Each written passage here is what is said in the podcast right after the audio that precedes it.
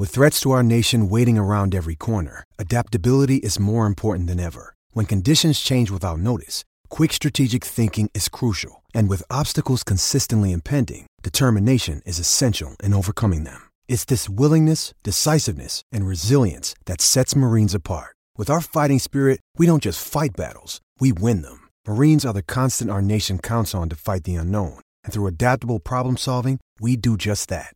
Learn more at marines.com.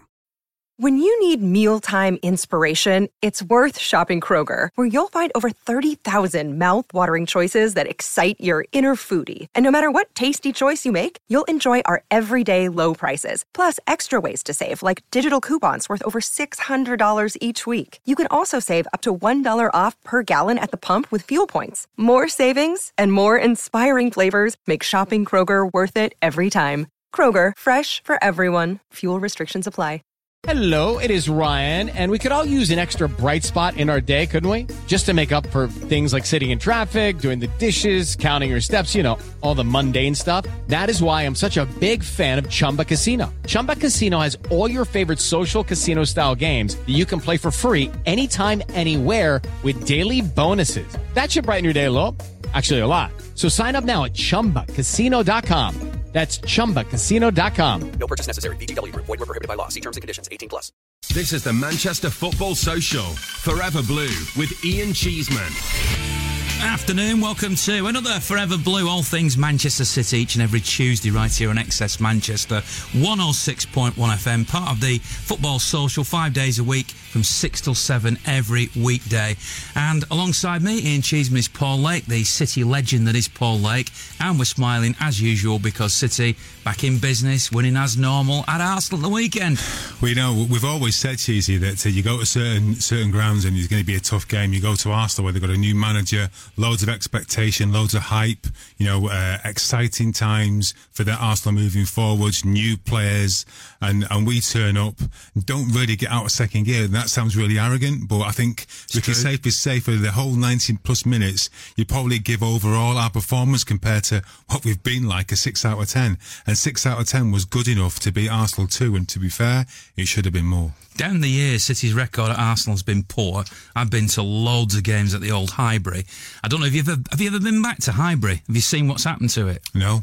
I actually went into the old complex. I knew what they were doing. I'd seen pictures of it. I made a point on Sunday before the game of going. I had to get permission and everything. And they've actually got um, blocks of apartments or flats. So there's, there's even a, uh, you know, there's a, fitness centre as part of it. But anyway, there are different uses of these four stands because they kept the framework of the stands, but used it for, for shopping, co- not shopping, housing complexes. And in the middle, they've kept a green, which is like a combination of a flat bit of grass and some reeds and a bit of a pond and whatnot. So, but the integrity of the shape of the stadium on the outside and the in still looks like Highbury. I thought it was fascinating. Yeah, it's class isn't it? Yeah.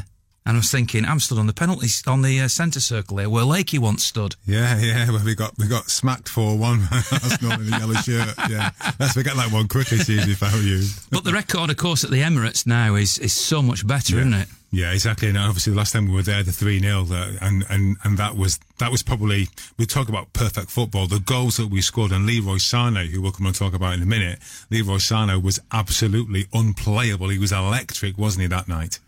Well, I've obviously watched various different performances there and, and analysed it, and now we've watched two sort of competitive games because people will manara about whether the Community Shield is a real game, but two competitive games, two comfortable victories, no goals conceded.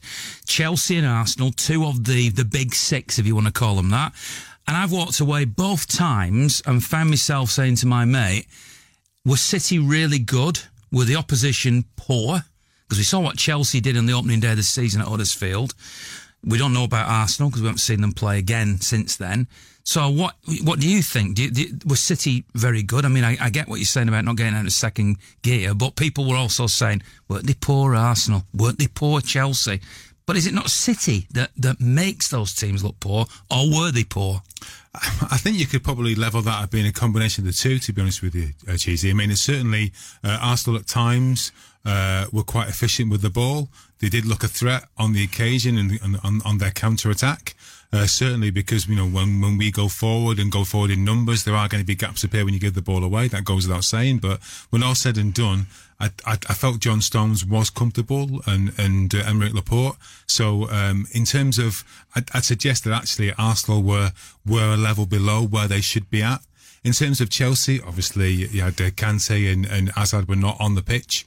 They had a, um, it was Caballero was in goal, so you could probably argue that it wasn't their strongest side anyway, and certainly it was a different momentum that they brought into the Huddersfield Town game. So they they're going to be stronger. Arsenal will get better, but again, we come back to City there, there is so much more to come from this team. I mean, that was just, it's a taster. It was almost like the graphic equalizer we always talk about. You know, it was like literally two minutes of take it up, bring it down, take it up, bring it down, see the game off, and away we go. And that's what it felt like. But it was at a canter, wasn't it? With music mogul Paul Lake to, tonight on the show. Uh, obviously talking football, but a little bit of music in there as well. If you can imagine a graphic equaliser, that's a very good way of actually talking about it. One per, one fan contacted me today and said, "Have you noticed?" And it made me think, have you noticed a different approach from Pep's team this year? That instead of it being all centric on passing and keeping possession, that there was more of a mixture of long balls thrown into either this game or the Chelsea game. And I thought, well, you know, that I've not really looked it like that yet, so I'm going to ask an expert. Well, I've got you, Lakey. Come on, is it true? I wouldn't. I wouldn't say so. I wouldn't say so that it, in in terms of that's what Pep has has added to the to his philosophy, if you will. I think that's always been the case where that's down to the individual in that moment to make that that decision, and and certainly I would agree that there has been occasions where there has been longer balls played, and certainly with Mendy on the pitch, he needs to settle into the side. I still think he's raw. I mean, he's wonderful, you know, when he's at his, he's at his best, and he's fresh, and he's exciting, and he's he's such a, a character. He's charismatic, and you know, we kind of love him in the side, and but this, but he needs to get better, and I think he, he will do. I think his quality on the ball at times, you know, in his decision making has been poor, and I think that's something that you know Pep will be mindful of, and sometimes when that efficiency in certain pockets of the pitch, how we'll look at those triangles being played and playing, you know, through the lines and getting into the pockets. I know, and, and finding different ways to get to play around teams. When someone isn't showing that same kind of willingness to be in the right body position to be able to receive the football, sometimes they'll opt for passing it so you longer. don't think that's Pep? So I don't think that's Pep. Right. I just think that it's the individual decision makers that are doing that. But at the same time, it's it's a long pass. It's not it's not a long pole getting rid of it. It's it is you know. But there has been one or two occasions where yeah, you argue that we were under the cosh a little bit before the second goal against Arsenal. You know, and they did have some pressure. You'd expect that they're at home. You know, it's a full house. It's a new manager, etc., etc. And clearing the lines once or twice we did do that, and maybe a little bit more than we have seen in the past. But again, there's so many. This is multifactorial. The reasons why we approached the game how we did, and the fact that you still got players coming back from the World Cup. You still got players that are getting their touch and their timing back. I mean, let's be honest. Ederson has been immaculate last season, and that was probably his poorest game giving the ball away. He did look rusty, so it's getting that out of the system as well. And the euphoria of last season and the dizzy heights coming back from that and getting back to right, it's business as usual now. And there's still that the only human beings when you've been on cloud nine for as long as we have you know and 100 points and so many you know breaking records left right and center players going to the world cup and doing very very well you know and coming back with you know with the world with, as a world cup winner as well. You've got all that to try and contend with in in a human brain to try and then come back to business as usual. So there are players that are going to be a little bit off the off the mark and Pep's going to give them that latitude but a couple of games in, he'll be expecting what we know Pep will be expecting, which is nothing than nothing, nothing less than a, an eight and a nine out of ten that question might have slightly been motivated by the fact that, for example, City playing Huddersfield next, and last season they came and defended and can defended very successfully and came away with a draw. People will forget that because it was on the day when the trophy was presented, but they achieved their goal and actually ran City quite close in the game over in Huddersfield as well. And I expect them to do the same sort of thing. And so there's, there's also a train of thought that other teams now will start to think, ah, this is how City play. They do this. They pass it around and then they look for a gap. And this person who was contacting me was wondering whether Pepper thought, right, we need to vary things a little bit more. But we'll see. We'll see. Eh? But, but again, I mean, it's it's a very good point that, that he makes is that is that it, it was difficult, you know, against Huddersfield Town. They they did come with an agenda, and you felt that they their their final game, is home game of the season against Arsenal of all people, you know, all teams was going to be one that would get out of jail. But actually, they were convincing against City and getting a draw, and also against Chelsea at Chelsea. And fair play to them. And they're very very organised. But at the same time, I didn't expect Chelsea to go and beat them three 0 and I believe that one or two of their players feel as though they need to be playing more. And I think David Wagner will say, hang on a minute. No, this is how, this is how, we, how we set out. This is our structure. And they are very, very organised. They're physical. They're going to get in your face. So we have to, we have to find a way, but this, as, as I said last season, and you heard me say it, you know, when, when our players go out onto the pitch, you know, it's like uh, a quarterback you know, they've got so many options in their head. So when a ball's in a certain area of the pitch, they've got three, four, five options. There was a great picture on social media and it showed a position where we've passed the ball into the attacking third and there's literally almost like a hexagon of players. Brilliant. I was going to bring that up actually. Yeah, yeah. That, that's the opposite side of that argument, exactly, isn't it? Exactly. So it shows you that, you know, that willingness to be able to run the extra sort of five, ten yards to be able to to have that, uh, you know, be, be on for the ball, be available for the ball, always giving players options when they're on the ball. So that's what happens when you play in certain areas of the pitch, but at the same time, still keeping that width. And with the best intentions in the world, if you're if you're chasing shadows for 60, 70 minutes, then it, it's it's mentally it destroys you. And and Huddersfield were clinging on for dear life against us. And and there was a little the fact that the season was was done and we were getting the trophy anyway. There's a little bit of that in that game, and you can be forgiven for that, can't you, mate? I mean, of course you can. How, how, how incredible were we all last season? So it, it's but it's going to be interesting now because there's different dynamics, and as again, you know, we'll, we'll talk about this in terms of Leroy Sané. And well, let's get on to Leroy Sané whenever yeah. you're ready. Yeah, well, again, this is something which is fascinating to see our left hand side. Um, you know, it's been mentioned by lots of City fans uh, and by one or two of the pundits. You know, Mendy's come back now. Mendy's very attack minded and he plays high up the pitch. You know, he's so quick and, you know, he's, he's trying to get forward at every opportunity. Now, he, when what space is he going into? the space that Leroy Sané occupied for all last season. Now, Which yes, means Sané's got to do something else, does it? Well, it, it, may be. Now, Leroy can switch. We know that. He's done that in the past, you know, and, and, and he's done it to great success. And we saw Sterling and Mahrez switch. Exactly. So that's something which, you know, is going to happen. But at the same time, when you're, when you're, as a wide player, I mean, you heard uh, Whitey talking about it last week, is that you don't want someone that's always going to run into your space. It's to, to, to go and support you to give you that option. But Leroy's, Leroy seems to be a little bit, um, I'm going to say rusty again, but it, it seems to be a little bit out of sorts. Do you think I, there's I, any hangover from the World Cup? Well, maybe there's a little bit of disappointment, you know, that deep rooted sadness that this was my chance. I'm in a rich vein of form. I've got young player of the year in the Premier League. I'm desperate to go out and on the world stage and show what I can do for my country. And he wasn't even involved. So and he's a player who needs an arm around the shoulder. So, so, maybe at this moment in time, Pep is needing to give um, Leroy a bit more love. Now, he did it all last year. He did it himself. He was on two feet and he destroyed teams single handedly at times. Do you remember the game against Newcastle? I mean, wow, that was breathtaking to see. And, and that's how exciting he can be. But at this moment in time, he may be feeling a little bit vulnerable, a little bit fragile. You've obviously got Mahrez coming in and Mahrez is the top, top draw player and he will raise the standards and this will give more competition for Leroy, for Raheem Sterling, for Bernardo Silva. Bernardo straight away thought, you know what? I need to get back early and get into my stride straight away. I'm and he's boy, the ground. And boy, has he done that! You saw in the states what he was like. Yeah. And again, you know, at the weekend, he was he was probably our best player. I think know? so. Yeah, yeah, yeah. And and he's, and he's, he's, a fantastic guy to have around, isn't he? You just you just see that personality about him. But coming back to Leroy Sané, you want him to be, you want him to feel that love again. You want him to to, to be able to express himself like he did last season. We've got David Silva to come back and he will give that left side a bit more balance as well. You know, and and at the same time, then be able to to look to try and get that combination play back going. I feel as though, as I say, we we, we looked comfortable. I always felt that we had far too much for Arsenal, far too much.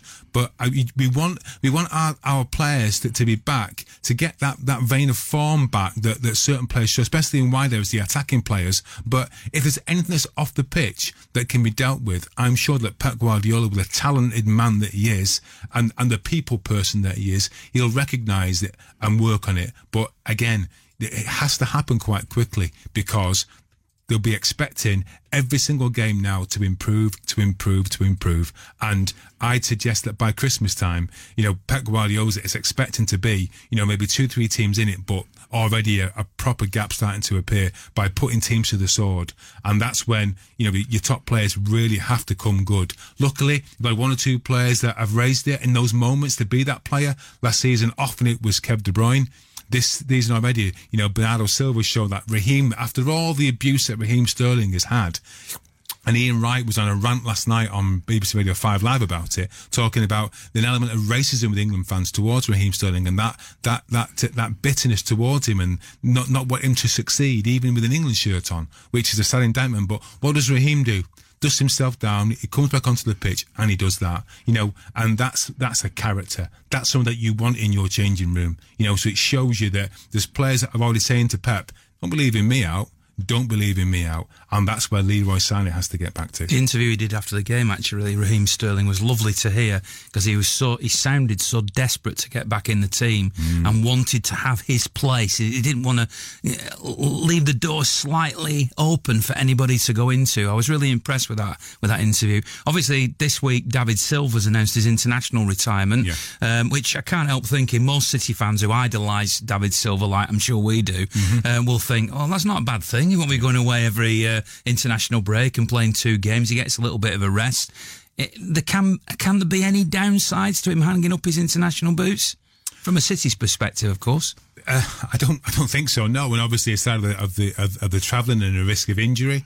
I mean, again, sometimes players can go away with their international side, and David was scoring goals for fun, and it may be that scoring goals for Spain got him into that goal scoring vein of form for City last season, and he scored like Raheem scored some key goals for us, you know, important moments in games, and you want David to be as fresh and as happy and as comfortable. His child's now all sorted out, his family's in a good place, which is wonderful to hear for every City fan that wishes him so, so much love in, in that situation. And he'll come back and be one of the leaders on the pitch, that experienced head with Vincent Kompany, with Nick Otamendi. Kyle Walker's an experienced player now, so he's going to be, and obviously Sergio. So we're looking at players that are going to be leaders. And so David Silva's in a good place, he's settled. And, you know, there's a bit, there's still that ego of, you know, I, I, am still good enough to be in this team. And what we've got now, uh, Cheesy, in, in, my opinion, we've got lots of competition. Nick Otamendi scored some very important goals for last season and played very, very well. And could arguably been our best defender last season. You know, and he's not starting. It's Laporte and John Stones. So they're knocking on the door. Vincent Kompany will not want to be sat on a bench for too long. You know, so you've got. Do we read anything to the fact it was Stones and Laporte at, at Arsenal? Well, maybe, maybe not. You know, but certainly I'm a firm believer that if you've got a left sided centre half, you need to have that balance. I think it's very difficult, you know, and, and Richard Dunne is a case in point, you know, what a legend Dunne was for Manchester City. But how many times did he look so awkward and uncomfortable in playing left side, but nobody else would do that? You know, and that rhythm, you know, that, that way you, you, you, you receive the ball, you open your body up, or that, that can be key split second moments where you're going to lose that in a game or someone closes you down. And all because your body position is not right because you're on your own foot. And that's something that Laporte is, is lovely on the football. He's got great quality. He's got good strength. He reads the game very well and he'll get better. But Nick Otamendi and Vinny Kompany are going to put pressure on them. But, and I don't, don't mean this in a, in a horrible way, it's just a debating point. When Joleon Lescott played on the left hand side of City's central defence, he was left sided, so he's exactly what Laporte was. I sometimes felt that Joleon Lescott was, and my mate who I talk to a lot about football um, says this more eloquently really than me, but he says that um, some players who are one footed are actually one sided the whole way that they play. It's almost like they look off balance when they're on the other side of the body.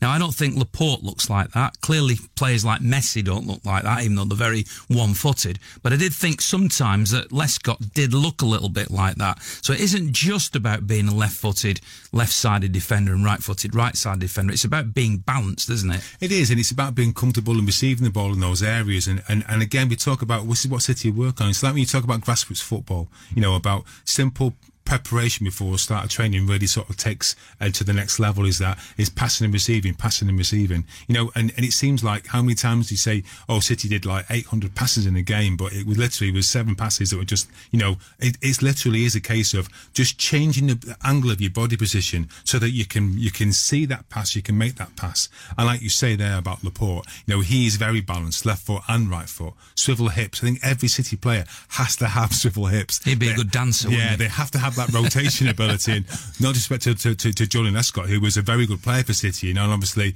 you know, a title winner and played some excellent games for us. But I think even with Laporte, he could be better than Julian over time, consistently better. And and there therein lies your the it, that that balance that we've always talked about, especially when when balls are in the channels in those areas. So when when your good friend was talking about sometimes having that long ball option, you know, that different option, that's what Laporte has got. If you've got a right-sided player in that moment, having to check back means the whole dynamic of the pitch changes, your angles change, your options change, and you end up being slightly negative and seen as negative. And Pep wants to get forward at every opportunity. And when you have that balance in in those areas, it means that that can be the first pass that you look for. I can't help thinking that's one of the reasons why when he first came in, Pep saw strengths in Kolarov because he used to love to switch the ball from one side to another, which Laporte can do. You're quite right to highlight that. Now you're listening to Forever Blue. I'm Ian Cheeseman. This is Paul Lake, the City legend next to me. Uh, later we're going to be talking to Shaun Goater, the City striker, former City striker, 103 goals, only half of what uh, done, so he can't have been very good, Sean, can he? I'm joking. If you're listening, Sean, we'll get him on a little bit later on. We've got another City striker, former City striker, uh, coming up, Darius Vassell, who I saw at, at Arsenal at the weekend. So he's on in just a moment. This is the Manchester Football Social. Forever Blue with Ian Cheeseman.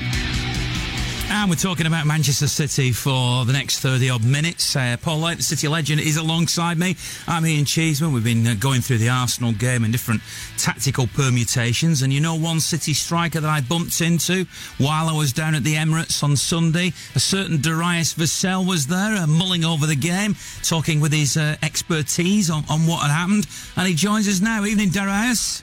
Good evening, Ian. Uh, how are you? Did you enjoy the game uh, at. Arsenal? I'm at work. Yeah, yeah, I was at the game, obviously. Um, I had a bit of time off, so I was invited down to do a bit of TV media work and really enjoyed the game. Fantastic. Were, were City good? Were Arsenal poor? How did you analyse it? I thought the teams, both teams were um, obviously experimenting first game of the season. Both were fielded strong teams. Obviously, City always do that with obviously the strength that they've got within their squad. I think um, City were, you know, rightfully so, uh, the better team on the day, and they won. What seemed like it was comfortably. Uh, I think Arsenal could have done a little bit better, but um, I thoroughly expected City to win, um, and my prediction was 2-1, actually. So it's a shame Arsenal didn't get their goal. Obviously, you played up front, so you would look particularly at something like Aguero or Jesus. And I wonder, as a, as a former striker, uh, obviously you don't play anymore. Would you would you relish playing in a Pep Guardiola team, or would you think, oh, I've got to play differently for this fella? Of course, yes, certainly. Um, with so many creative players, so many um, areas of the field where goals can come from, um, it's very exciting, you know, to, to think of yourself in a team with so many players around you like that. Obviously, Aguero, who I thought was pretty quiet on the day, um, he did have his one-on-one chance because he normally comes out of the games whether he's uh, lively or quiet with a couple of goals, and he'll be disappointed he didn't score. But again, you know, you're playing in a team, you know, like Man City, um, you're going to get a chance at some point within the 90 minutes. Would you have squared that ball, Darius, or would you have gone for goal? I would have ran as fast as I can towards the keeper and tried to go around him and put it into an empty net. But I think um, I think Aguero was in um, a couple of two miles. I saw him looking back um, to see how much you know time and space that he'd got, and I think those few seconds that he was looking back, he wasn't actually thinking about you know the finish that was going to be required. You know what? Now you said that, I can picture you actually doing that. I know that's what you would have done. Because Sergio, he could have chipped in theory. Obviously, Kevin De Bruyne was coming up. I can uh, absolutely, in my mind's eye, see Darius Vassell, head bowed down, and Lakey's nodding alongside me, Yeah, uh, going round the keeper and tucking it away. That would have been you. I would have done my best to do that. Yeah, I would have tried to use what pace I had, you know, and, and, and just keep that distance between the last defender and myself as big as possible, and make the keeper make a decision. Because obviously you're running at 100 miles an hour towards the goalkeeper, he's got to make a decision, hasn't? Otherwise you're gonna you're gonna collide. So it makes it a little bit easier to go around him. But I think Aguero is he's a great finisher. He will be disappointed in that, but at the same time he's coming off the pitch 2 0 victory, and um, uh, that's what it's all about. It's a team game. Hi, Darius. I just wanted to ask you, you a question. We, we came up uh, earlier, you know, Ian I was speaking, and we were saying that, um, you know, this this season, you know, looking at how other teams have strengthened in certain areas, certainly Liverpool are stronger, other teams have invested heavily, Fulham, Wolves, etc. Do, do, do you feel that because of how dominant City were last season, that lots of clubs are going to try and set up a different way to combat how they play? Well, I've always said that um, with a team, uh, you know, as good as City, as great as they're playing right now, and with the talent that they've got within their squad, to actually beat City, I believe that you've got to, you know, beat them at what City do. You've got to be better at them at what City are doing, and you probably need City to have an off day. Um, I think teams are now looking at it now. You see teams now they're trying to, you know, play football from the back, play out from the back, have goalkeepers who are willing to receive the ball and distribute it. Um, a lot of teams are adopting that style now, and I think that it's going to take a team to do that better than City on the day. Um, but I think for the majority of the season, City having done it, you know, season upon season now, they're still going to be, you know, champions and, you know, rightfully so, probably better at playing that style for the for the foreseeable future anyway. As a footballer who enjoyed the game, but then I'm spo- I suppose whoever I spoke to probably s- said the same. You know that they enjoyed the game. Do, would you do you relish the way that the game is changing, which is sort of what Lake is hinting at that maybe because of the way City are playing, and you're saying the way to combat that is to play the same way. That maybe some of the negativity is going out of modern day football. We saw f- we see phases in the sport, don't we? Where counter attacking football or negative football works. Do you do you like the fact that the football at the moment is this playing it out from the back and passing? Um, yes and no. I, I mean, I think it obviously depends on your manager. It depends on where you are in the league at the time and how important you know those three points are to you and how much you believe you can win the football match. Because at the end of the day, teams that you know go out to beat City playing an open style, they leave themselves vulnerable because City can get from one penalty area to the other in, in two or three passes quite easily, and you know set themselves up for goal as they did you know against Arsenal on a couple of occasions. So there's also teams that will sit back and try and defend their box, and, and I think City are great at threading those needle passes and, and keeping the ball for, for long periods of time and, and, and eventually breaking teams down, as Sterling did with his goal.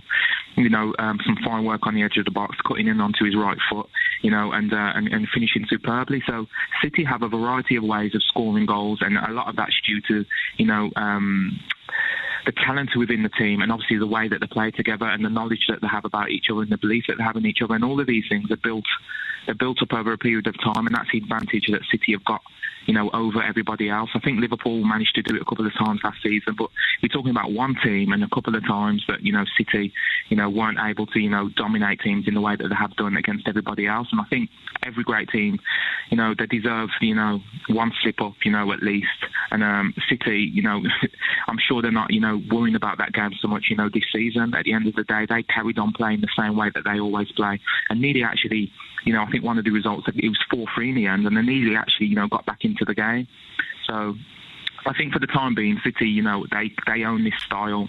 They've adopted it and they've brought it to the Premier League, and they've, you know, got a lot of teams following them. But um, I don't see anybody for now. Maybe Chelsea. I'm not sure. See how they are this season. You know, being able to combat them, you know, week in week out, you know, and give them a, a stern test. Yeah, yeah. I mean, certainly, Darius. I mean, we were talking as well. Um, I'd say around goalkeepers and around. I mean, Ederson, by his standards, probably was his his weakest game for City. But obviously, he's not played all summer, and he's going to get back into his stride. Do you feel that? Well, first of all, do you feel that that the, the, goalkeepers now are going to come into two brackets where you're going to have a goalkeeper that's going to have obviously attributes of, of being able to handle a ball, of shot stopping, but really you know, he's got to have good feet. He's got to be able to be, you know, be be ambidextrous to be able to pass the ball left side, right side. Or, and and do you feel as well as a coach that you are, and a very well respected coach, that um that that young players today are making a decision to be in goals too soon? Um, possibly, yeah, possibly. I was speaking about this to a coach here, um, obviously at the club, and they were saying that, you know, the future for goalkeepers now it might be that they start to, you know, decide whether they're going to be a goalkeeper later on in their careers. They might actually start out being a player. That's the way the game's going now. So I wouldn't be surprised, um, you know, if the majority of players choose that position later, you know, because I think that the way that they play now, you know, uh, with with goalkeepers, you know, willing to take the ball, accepting the pressure, comfortable when strikers are, you know, chasing them down. Um, that seems to be the future, I, and I do think it's getting phased out now. The old, I mean, it's probably unfair to call them old, but the um, almost old-fashioned style of just hoofing it up the pitch when whenever you're under pressure. So possibly, yeah, I think younger players now will, you know, possibly wait a little bit of a bit of time before they decide whether they want to be a goalkeeper because essentially the goalkeeper nowadays, especially in City's team, is like a sweeper, so to speak, or um, an extra defender. Um, especially with the new rule, well, it's not so new new now, but the rule that they can't obviously take the ball in their hands. Um, I think that's the way that it's going. It will be interesting to see how it pans out over the next few years. It's ironic, isn't it? It's certainly 20, 30 years ago when I, well, I've been watching football longer than that, but I can remember yeah. Niall Quinn and and, and uh, Nigel Gleghorn and, and, Mike Doyle in the real bad uh, old days going in goal as an outfield player. Now, of yeah. course, we've got the capability to have a reserve goalkeeper on the bench, and you wonder whether you actually need that. That you could just have almost an outfield player now going in goal. You could go in goal, Darius. I've done it a few times with the kids, and I love it. But um, I think that's my level. you you mentioned that you're working at a club. For those who don't know where you are, then what what do you do these days? Yeah, I'm currently um, working with the strikers at Wolverhampton Wanderers Football Club. So that's at the academy. I'm based, and um, I basically work, you know, um, alongside all of the age groups. So I try and get around as many age groups as I can. Mainly I'm with the 16s and 18s, and we just work at um, developing the strikers and putting together a program or a plan together to get them to improve because it's getting difficult. It's getting, you know, it's really difficult now for these kids to break through with the influx of the money in the game and the players that are able to be signed, you know, from all over the world. It's very hard for youngsters to get through, and obviously they need all the help that they can get. And uh, I'm there to give them that little bit of an extra hand. So you're going to be caught in two minds, are you, in a couple of weeks when City play at Wolves? nah, um, I'll always be loyal to the club that I'm working at. That's the way that it works for me. But obviously, um, you know, whenever City come calling, obviously like yourself, to, to do some work for City, I've always been welcomed. Um, it's a great club. I'm so proud that I've represented Manchester City. You know, it's a club that stays, you know, in my heart for the longest period of time, and I look forward to going back, you know, to the stadium again in the future. So, um, I think for me, obviously, it'll be a great result if Wolves win. I don't think it will affect City's season that much if they lost the game. Um, I'd love to see, you know, similar to last season. I think there was a cup game between City and, and Wolves, and it was it was really exciting. Mm-hmm. Um, anything like that will be fine for me. Well, it, I, I, think I can speak on behalf of all City fans because I've never ever heard a bad word against you, Darius. Mm-hmm. That, that you have a lot of love from City fans, and it is always a pleasure to speak to you and to see you. So thanks very much for joining us tonight. Really appreciate, appreciate it. it. Cheers, Darius. Bye bye. That's Darius Vassell joining us on, on Forever Blue. Um, obviously, we'll we'll remember key moments, not least at Old Trafford from Darius. Mm-hmm. Um, but in, and you've you've heard his love for the club. It's nice to hear that, isn't it? It is, and I think like most players who who make a connection with our with our fans and, and understand, you know, what it means. Again, you talk about people that. Uh, like I say, we always say about our players in 20 years' time, where will they be? But we know Vinny, Pablo, you know, Sergio. They'll be on. Silva. They'll be on talking to us, on here, be, won't they? Of course they will. Of course. well, why not? Because they do. They get a sense of it, and and there's no money in that. It's not about the money. It's about you know being being personable and and, and in your time leaving that legacy. And I think Darius is there as you've you've said it, Ian. I mean, he was. You know, he every game he played, he was hundred percent. Absolutely. He wore his heart on his sleeve, and and we've had players like Darius over the years that whenever they pulled on a City shirt, have always given us their all, and that's what the fans want, what the fans expect. But they do respect it when you know that it's genuine. And you listen to him then, he's very intelligent, you know, he's, he's working now as a coach, very, very uh, articulate, uh, understands the game well, understands what it means to get from, from being in grassroots to being in a, someone's first team at the same time as, as, as graced um, the Etihad. So, yeah, great lad. Uh, obviously, uh, if Vincent Kompany or Pablo Zabaleta or anybody else uh, who's at the club at the moment wants to give us a call and uh, and speak to us on XS Manchester, they're more than welcome. But I don't think that's going to happen. Uh, these days, you have to go through all the channels, and current players are always very careful about what they say. But maybe one day in the One future, day. unless you want to ring in now, Vincent. Right, we've got Shaun Goater on the way right after this. This is the Manchester Football Social. Forever Blue with Ian Cheeseman. And uh, this is your weekly dose of all things Manchester City. Don't forget, on Wednesday every week, as part of the Football Social, I'm here as well, uh, along tomorrow with Alex Boardman and Joe McGrath. And it's called the Wednesday Club. We have a bit of fun and frivolity. We talk about City and United. And uh, the great thing from my point of view, Lakey, is I can sort of gloat really at the moment because, uh, you know, I mean, not that this is a City show, but, you know, what a contrast between City and United at the moment. It's huge, isn't it? Yeah, it is, and and certainly the it's just that, that sense of, of, of joy that the City fans have. You know, it's a real pleasure because we're properly entertained. You feel as though with Manchester United, they've got quality players, they've got a very strong team. They're obviously going to be challenging for the well, a top four place as you would expect with Manchester United. But you just feel as though that that um, the manager's just start. It's, it's almost like he's he's, he's turned out really grumpy and, and he's like he's not really enjoying being in, in the role. Now that could be completely, you know, the opposite end of, of where he's really at, you know, but you just get the impression that everything's dour, everything's negative, you know, and you've got players like Pogba and Rashford who can set any stadium alight. You'd think that you'd be looking at real positives about, you know, speaking players up. But instead, it's always been around not being able to get players in, and he's not quite at it. And almost players that are played quite well, almost overachieving by just playing well. You know, it's, it's obviously that's a really high bar, but at the same time, it's for some, you just need to lighten up a little bit and maybe enjoy his working environment a bit more. And I think the Whereas United fans Pep- would settle more. Whereas Pep comes in, smile on his face, looks as if he's absolutely loving it. I don't know a City player fan at the moment who doesn't go to every game, full of the joys of spring.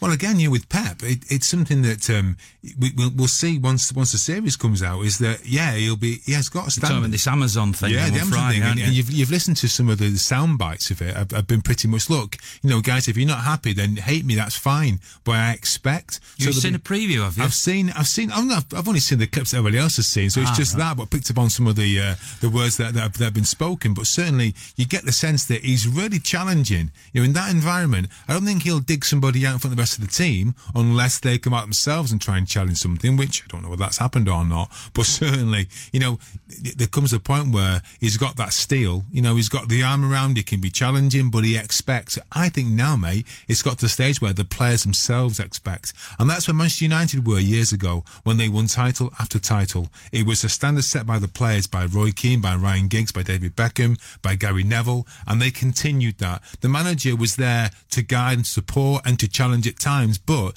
it was driven by the players, and I think that's where that is, and that's why Riyad Mahrez needs a little bit of time, but he's got the quality. But Mendy needs to make sure that he does his job first and foremost, because if he doesn't, and time and time again he's left wanting, then all of a sudden this off the pitch stuff will start to become more than just a distraction, and that will start to impact on him because people will be talking about it at every given opportunity. And we know once the press, the media, you know, the broadcast media, the written media get hold of that, they will they're like a dog with a bone, and that can with the best will impact in a negative way. So he just needs to be mindful of that. But again, you've got Pep, you've got his staff are going to manage that in the right way.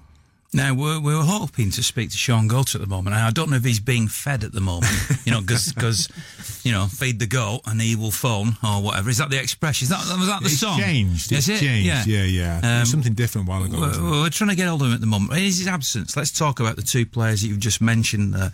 Um, Mendy, who we didn't see as much of last season we wanted because of long term injury, etc. And there was an interesting quote this week from Pep in a press conference, which is he could kill him.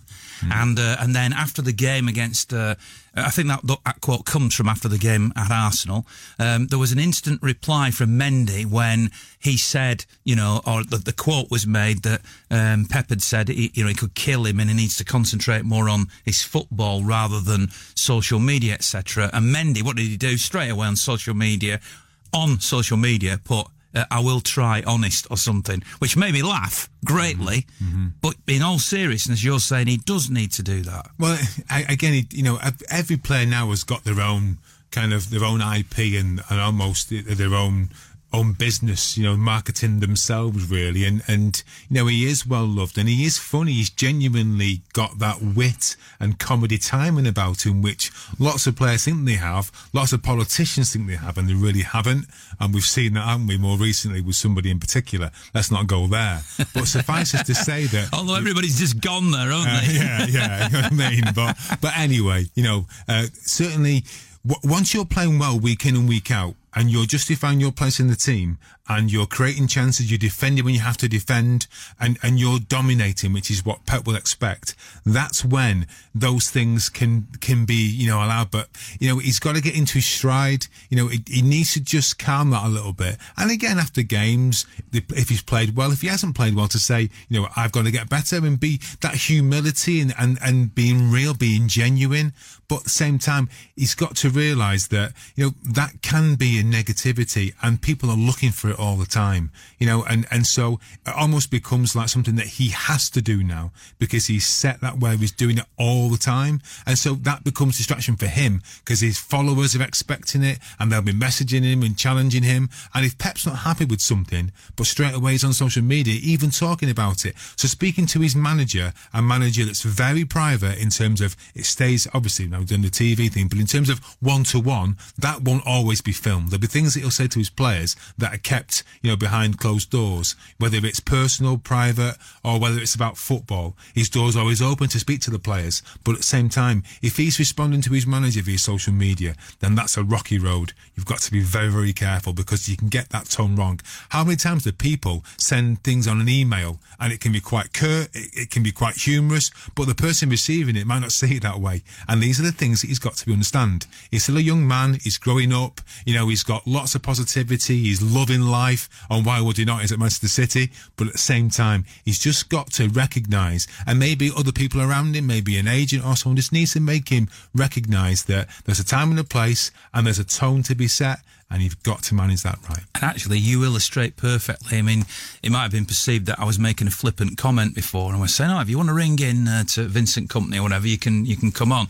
Uh, I'm realistic enough to know that if they do things like that, let's say Benjamin Mendy rang in right now to XS Manchester and said, I just heard a discussion and I want to join in, he'd get criticised by some people for what, what you're doing, ringing into a radio station when you're a current player and going on and actually saying these things. And that's why the club has media officers who try to c- control all that sort of thing and limit what they say. I'm not saying it's right or wrong. I'm saying the world that we live in these days, which is driven by sound bites, etc., is very different probably than the world you played in. I mean, I, I remember doing an interview with Sean Wright Phillips when he was at City, sitting down and persuading him after a lot of persuasion and a lot of persuasion with the club to sit down and do an in, a long form interview with me because I used to present a series called In the Spotlight, which was an in-depth conversation, 35, 40 minutes with one player.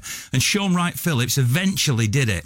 And when I interviewed him, the, the interview, the, the length of the interview was 35 minutes.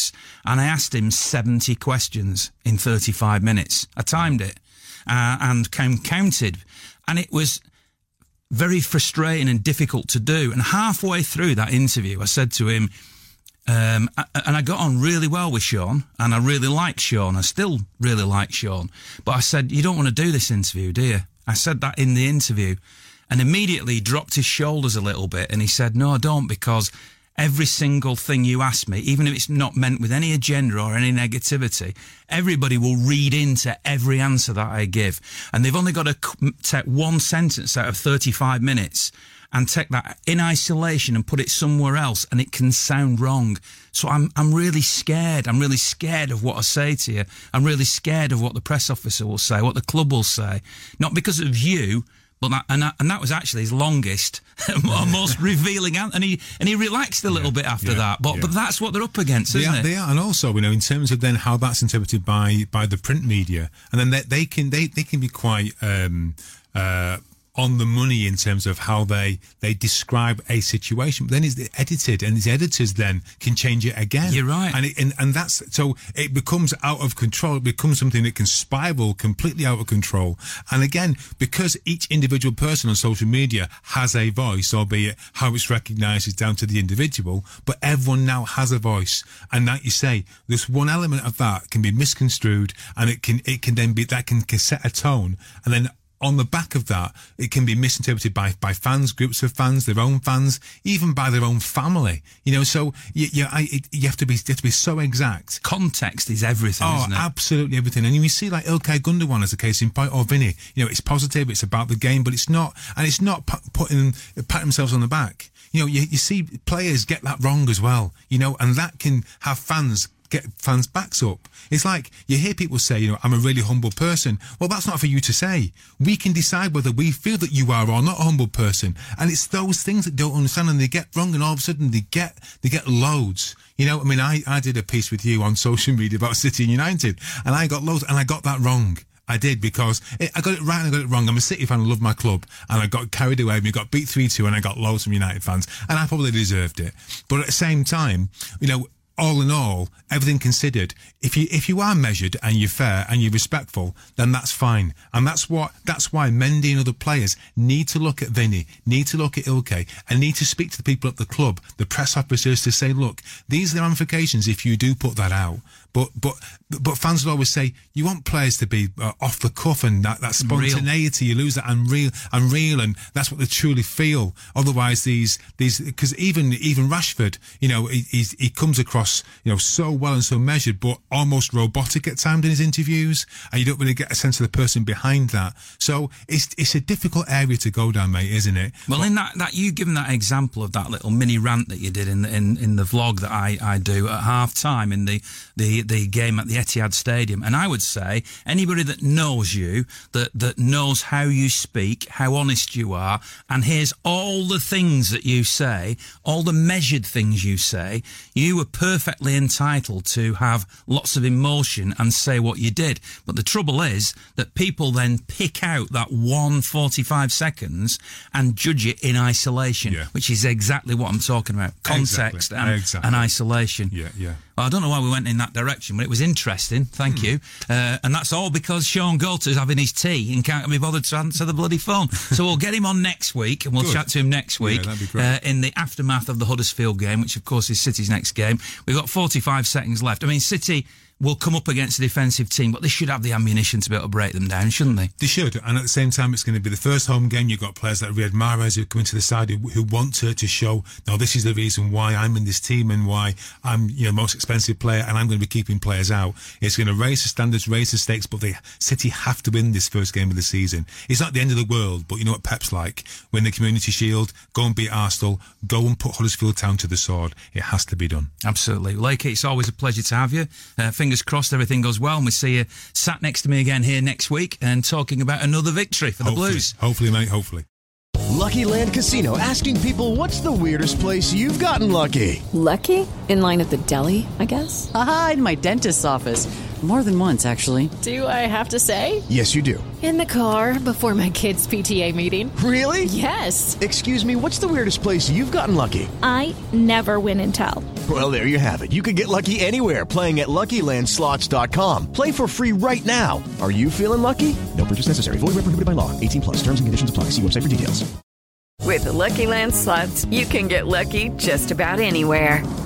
This is your captain speaking. Uh, we've got clear runway and the weather's fine, but we're just going to circle up here a while and uh, get lucky. No, no, nothing like that. It's just these cash prizes add up quick. So I suggest you sit back, keep your tray table upright, and start getting lucky.